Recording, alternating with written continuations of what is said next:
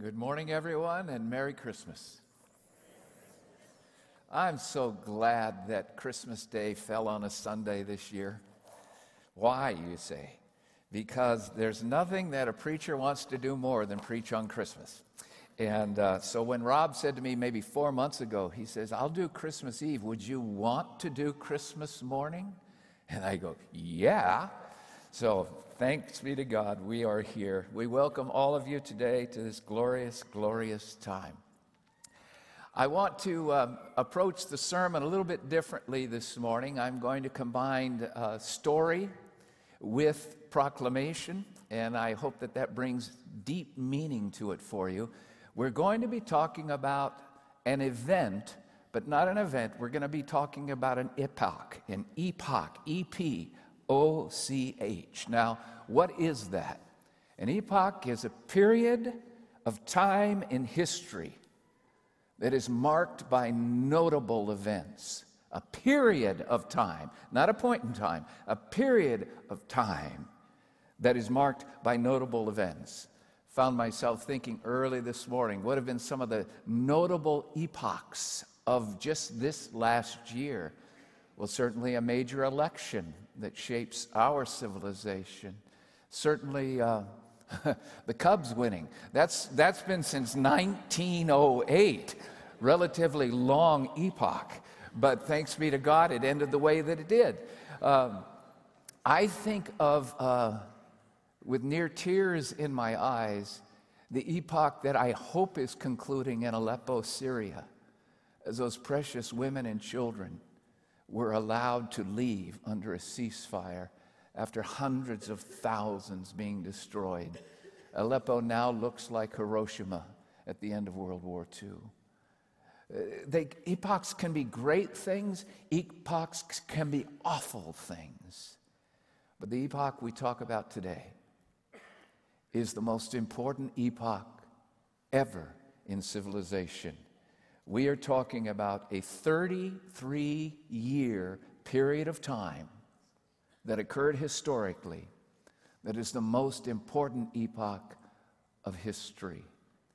For it is in that 33 years of time that God chose his way to rescue humanity and to rescue the world.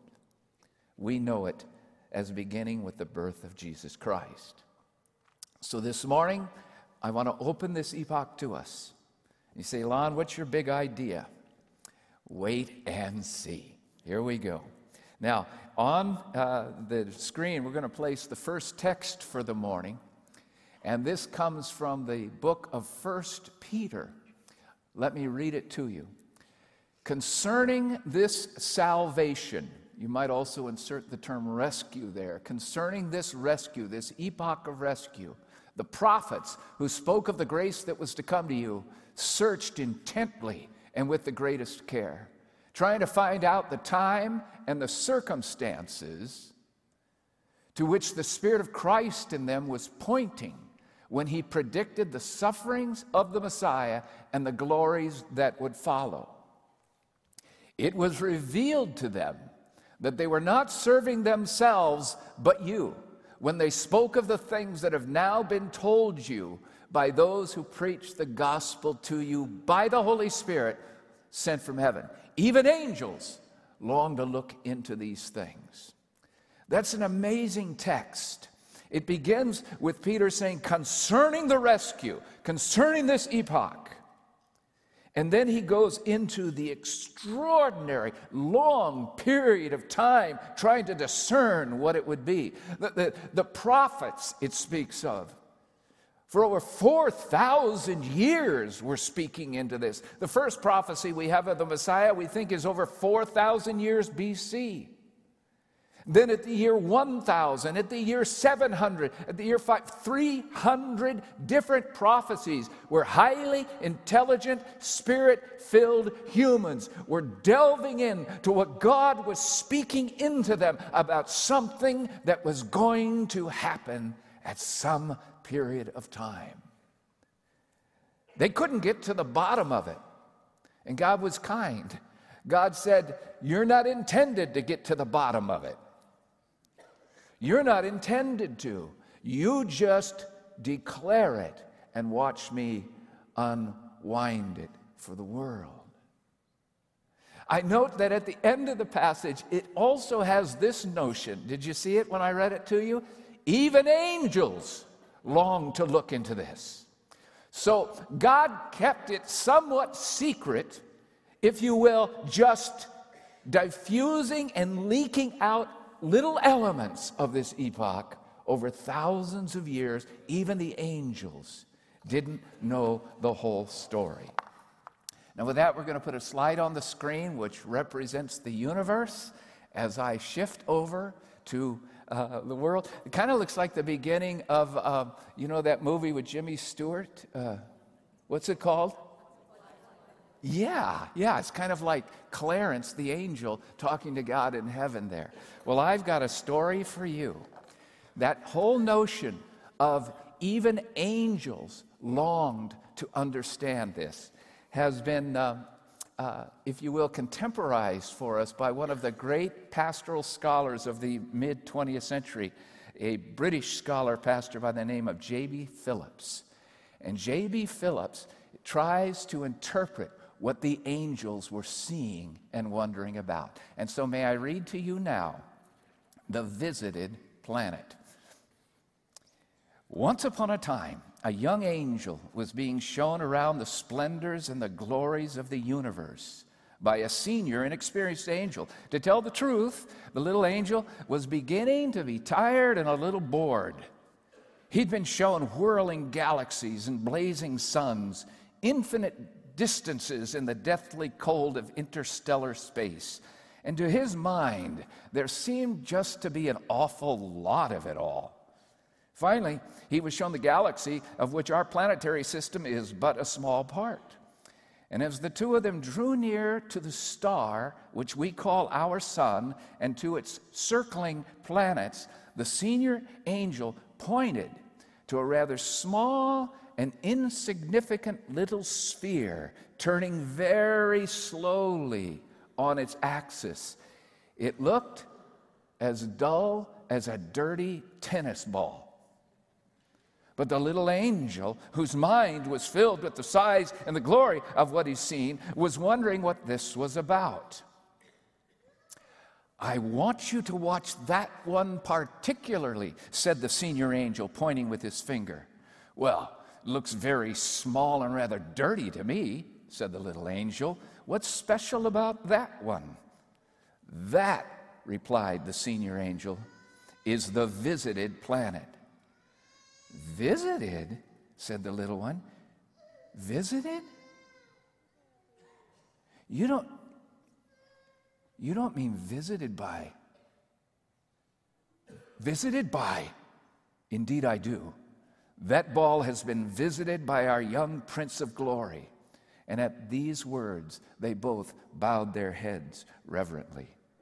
But how? queried the young angel. Do you mean that our great and glorious prince, with all these wonders and splendors of the creation and millions more that I'm sure I haven't seen yet, went down in person to, to, to, to, to that fifth rate little planet? Why would he do a thing like that? It is not for us, said the senior angel rather seriously to question his whys, except that I must point out to you that he's not as impressed by size and numbers as you seem to be. As to why he became one of them, how else do you suppose that he could visit them? The little angel's face wrinkled in disgust. You mean to tell me that he stooped so low as to become one of those, those creeping, crawling human creatures on that floating, dirty ball? I do. And I do not think he would like you to call them creeping, crawling human creatures in that tone of voice. For strange as it may seem to us, he loves them. He went down to visit them to lift them up to become like him. The little angel just looked blank. Such a thought was beyond his comprehension. Close your eyes for a moment, said the senior angel, and we will go back to what they call time. And while the little angel's eyes were closed, the two of them moved nearer to the spinning ball. It stopped its spinning. And then it started spinning backwards quite fast for a while, and then it slowly resumed its normal rotation. Now, look, said the senior angel. And as they did so, Appearing here and there on the dull surface of the little planet were flashes of light, momentary, persisting for quite a time. Well, what am I seeing now? Said the little angel. You are watching this world as it was thousands of years ago, returned his companion. Every flash and glow of the light that you see is something of the Father's knowledge and wisdom and it is breaking into the minds and hearts of people who live on the earth. Not many people can see it. Not many people have heard his voice or understand what he says, even though he is speaking gently and quietly to them all the time. Well, why are they so blind and deaf and stupid then? said the little angel rather crossly. It is not for us to judge them. We who live in the splendor have no idea what it is like to live in the dark. We hear the music, we hear the voice, like the sound of many waters every day of our lives, but to them, to them, well, there's so much darkness, there's so much noise, there's so much distraction upon the earth. Only a few who are quiet and humble and wise can really hear the voice but watch, for in a moment you will see something truly wonderful. The earth went on turning and circling round the sun, and then quite suddenly, in the upper half of the globe, there appeared a light. It was tiny, but it was so bright in its intensity that both the angels hid their eyes. I think I can guess, said the little angel in a low voice. That was the visit, wasn't it? Yes, that was the visit. The light himself went down there, lived among them, but in a moment, you will be able to tell that even with your eyes closed, the light will go out. But why? Why would the light go out? Could they not bear his darkness, the darkness and stupidity of them all? Did, he, did, he, did he return here? Did he have to return here? No, that wasn't it. They failed to recognize him for who he was, or at least only a handful did. For the most part, they preferred their darkness to his light. And at the end, they killed him. The fools. The crazy, crazy fools. Why?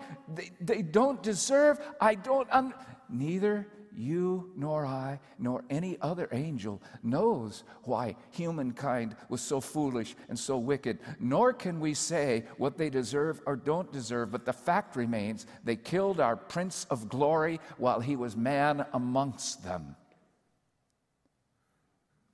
And I suppose that was the end. I, I, I suppose the whole earth then went black and dark. All right, I, I, I won't judge them, but surely this was all they could expect. Wait, we're still far from the end of the story of the visited planet. Watch now, but be ready to cover your eyes again. And then, in utter blackness, the earth turned round three times. And then it blazed with unbearable radiance and a point of light. What now? asked the little angel. And he had to shield his eyes. They killed him all right, but he conquered death. The thing most of them dread and fear all their lives, he broke and he conquered. And he rose again, and a few of them saw him, and from then on they became his utterly devoted servants. Well, thank God for that, said the little angel. Amen. Open your eyes now. The dazzling light has gone. The Prince has returned to our home of light. But watch that earth now.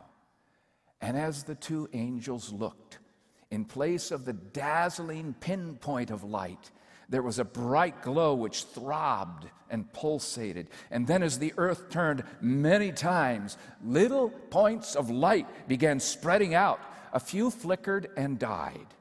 But for the most part, the lights burned steadily as they continued to watch. In many parts of the glo- globe, there was a glow over whole areas of the earth.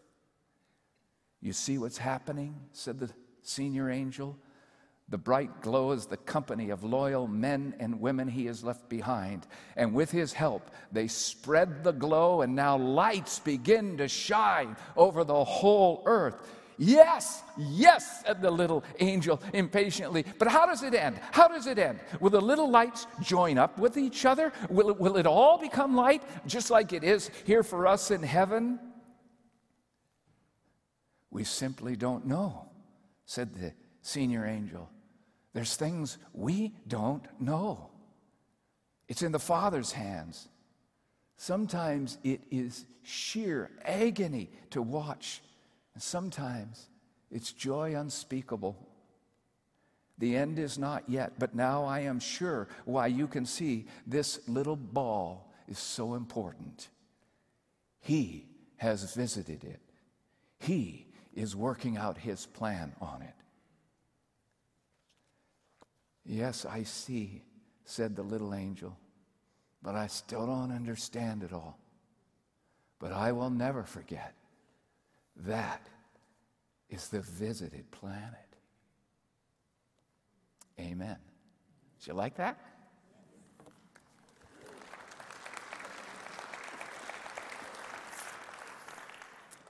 I will often read that story to my family at Christmas, and my staff is uh, uh, hears it every year at Christmas time.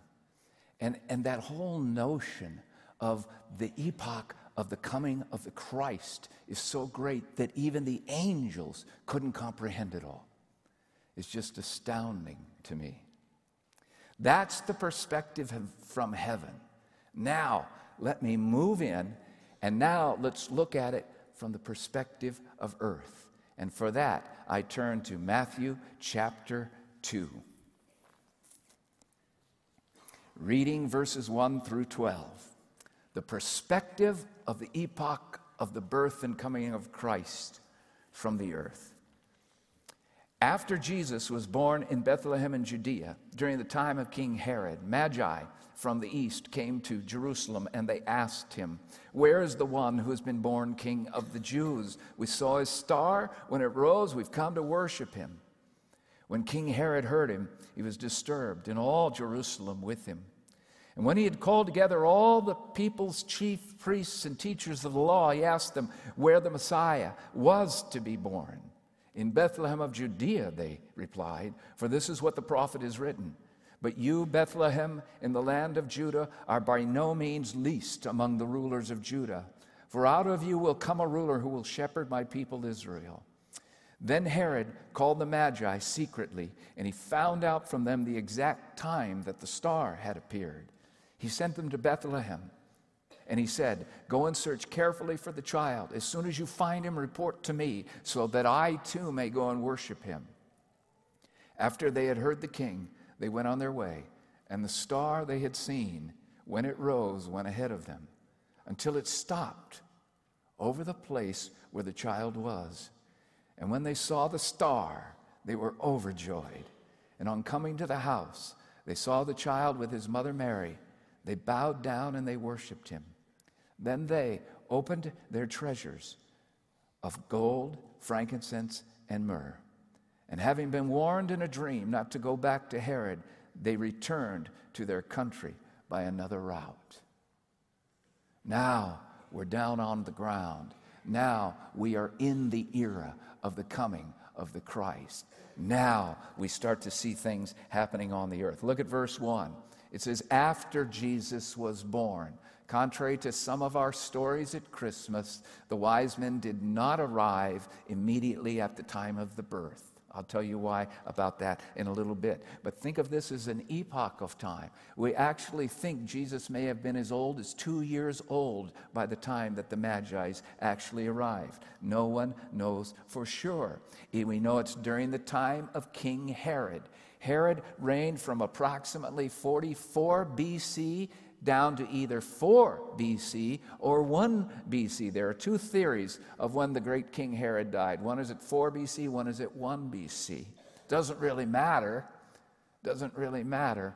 What occurs during it is what truly matters. Verse number 2, or the end of 1.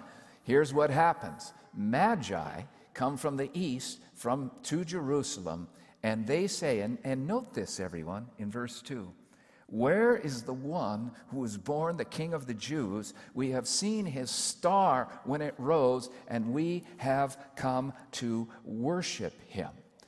Now, I'm going to put a slide on the screen of the wise men so you can get your perspective there. There it is. There you see the star on the sky.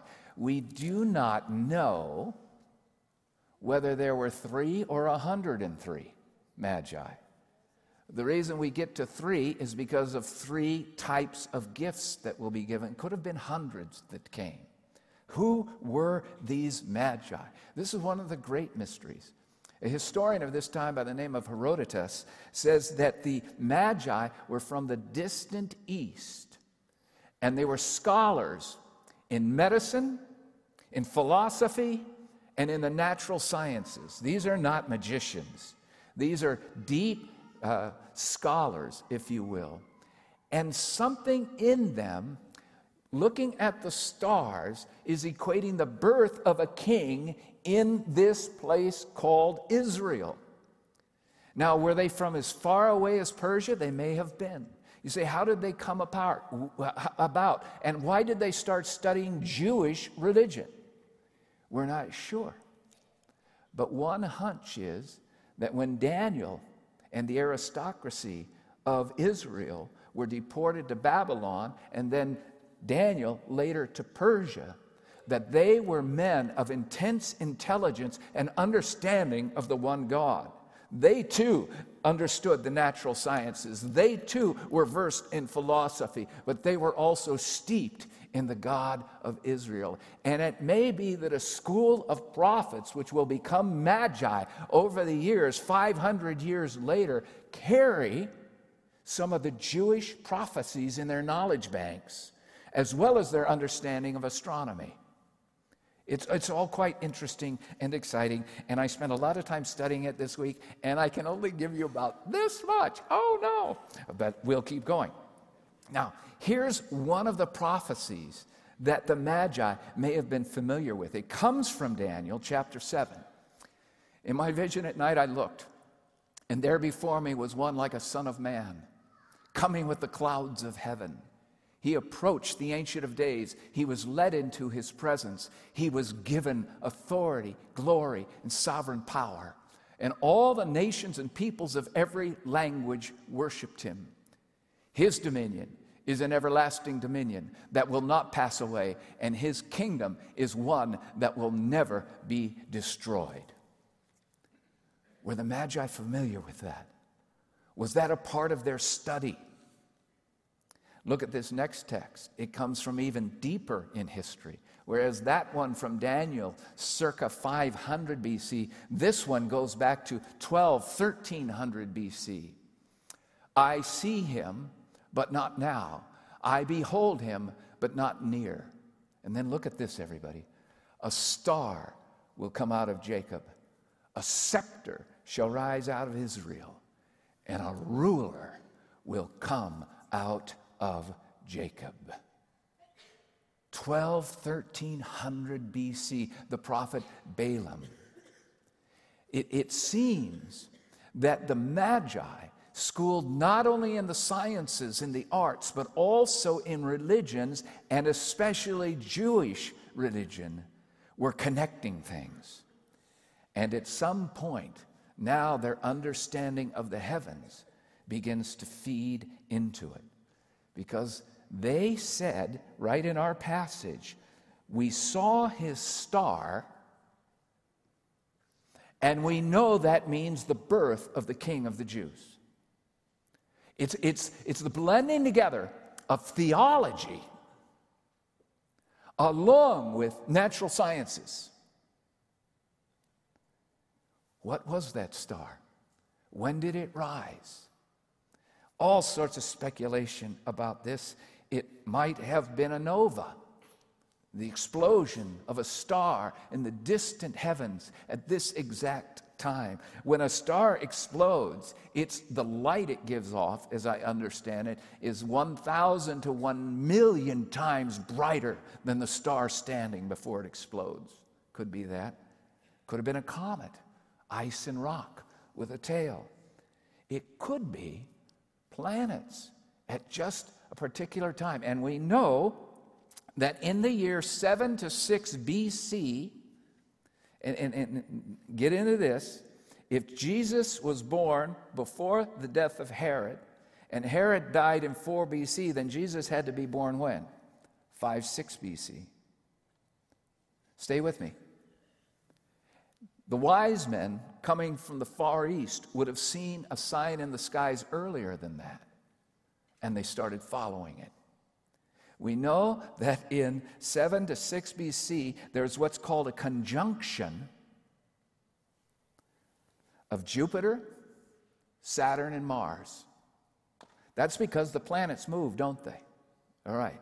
And a conjunction is when, to the human eye, they line up, even though they're all on orbs moving around, aren't they? But at that time, there was a conjunction of those three planets that would have given off, with the sun's light, an amazing sense of starlightness. Could be.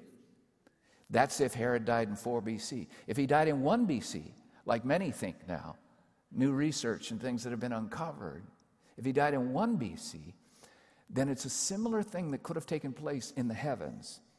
Jupiter is known as the royal star.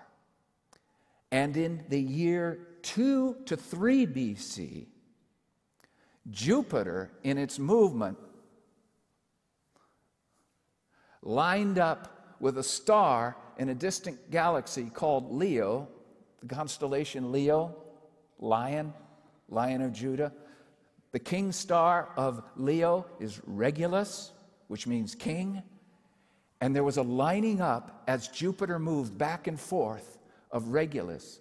And in those years, from about 3 BC down to 1 BC, there were several conjunctions of those together, which would have given off amazing light.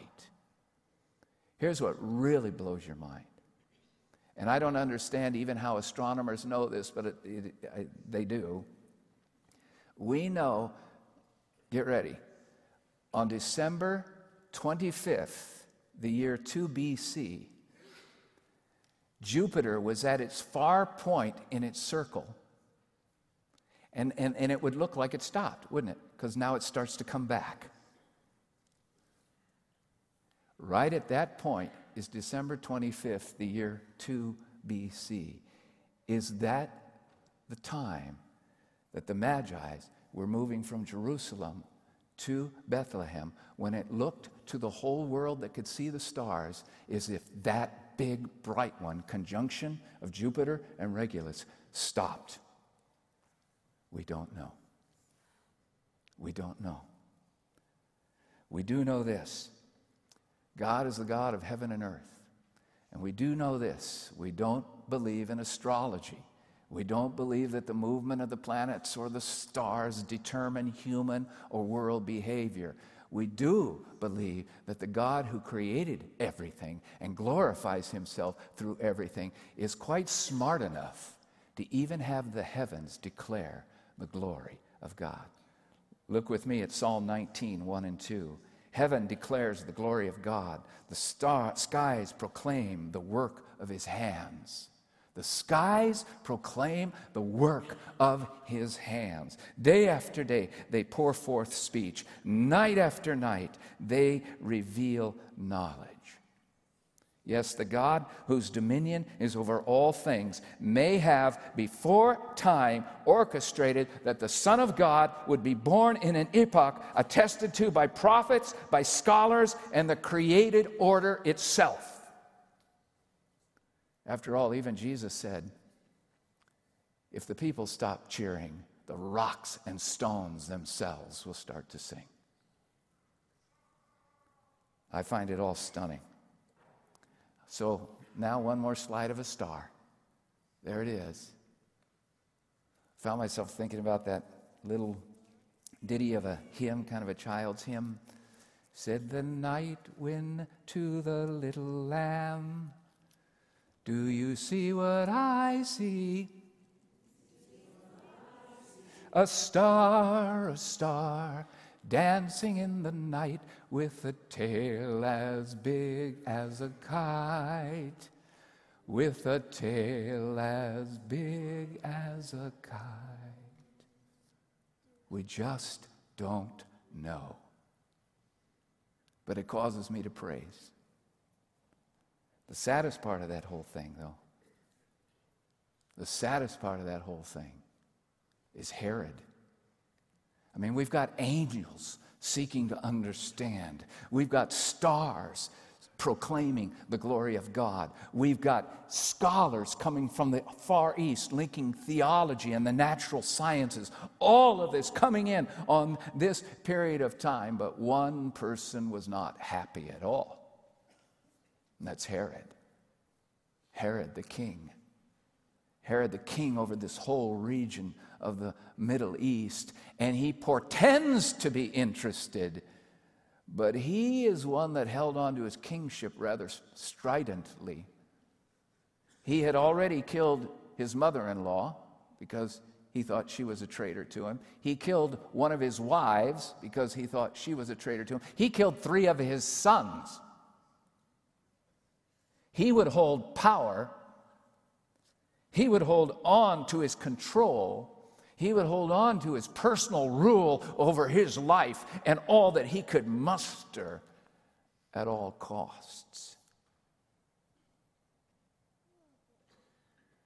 With all that God was doing, many humans would still say either, so what, or I don't care. Herod was in charge of his life. As I move to closure here, Sorry to end on that point, but I, I need to ask this question because, as, as one uh, commentator I was reading and listening to this week said, you know, we're all just a little bit Herod, aren't we? Ooh, when I heard that, I go, ouch, ouch, ouch. Oh, I, I don't mean that you're like Herod, that you would destroy the babies of Bethlehem. I don't, I don't mean you're a, a, a king who has authority over the destruction of hundreds of thousands of people in Syria. I don't mean anything like that. But when it comes to my way, my control, my power, my self rule, we're all just a little bit Herod. And that is incredibly dangerous. Think about that. Where do you hold back from God? Or have you held back completely? saying, I, I really don't care who God is. I refuse to let him be the Lord of my life. I refuse relationship with him if he's going to be in charge. I'd rather be like the Magi. The Magi, the first thing we hear about them is they come to worship and follow him. And they kneel down with their gifts the great intelligentsia who are led by a star and prophecies come together and they know they're not in charge. I'd rather that I have conjunction with God than separation like Herod. The God who came, who lived, and then died for us, shed his blood that we might be rescued from our self rule. I was thinking this morning as I looked at our Christmas tree. I was sitting in front of the fire, finishing my reading and prayers, and, and I, uh, I looked up and I saw that star on the top of our tree. And you know what? I, I just had this inkling of a thought. I thought, that should be a cross.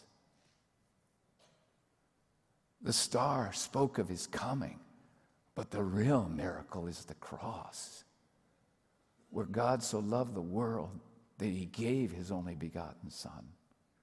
And he gave him for you and for me. It's the love of God expressed in the blood of God that saves the world. Finally, I want to say this back to thinking about the star. A star, of a star, dancing in the night. Just as Brian said earlier, the church is now the star. You're the star. You're that which guides people to Savior. And I praise God for His church, the great star all over the world. Finally, friends, I would say this. I find it so interesting that the very last spoken words of Jesus, the resurrected Christ, in the Bible, in the book of Revelation, are these. Jesus says in Revelation 22 16, I am the bright morning star. And then just a few words after that, and I am coming soon. Pray with me. Father, unto you I gladly give each word and each hope that you would be the star that guides to the cross for everyone here. And Lord, give us hope, the wonderment of angels, the glory of the skies, the reality of the prophecies, all came to that epoch of time. Now, Lord, as you have come, as you have died, as you have risen, and as you are here now, join every human being in this room with yourself. Oh Lord, and don't let them be Herod. I pray in the name of Jesus Christ, who sits on the chair of the universe. Amen and amen. amen.